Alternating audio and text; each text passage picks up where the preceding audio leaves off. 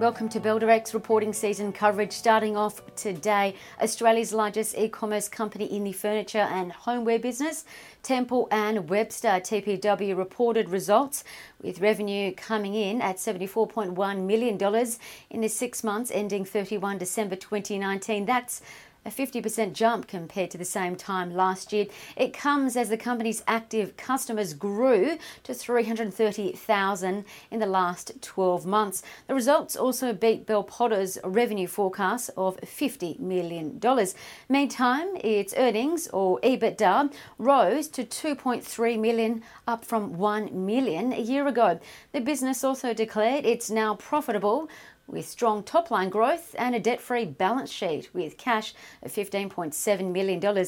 And Temple and Webster shares surged on the back of the news today, rising 23%.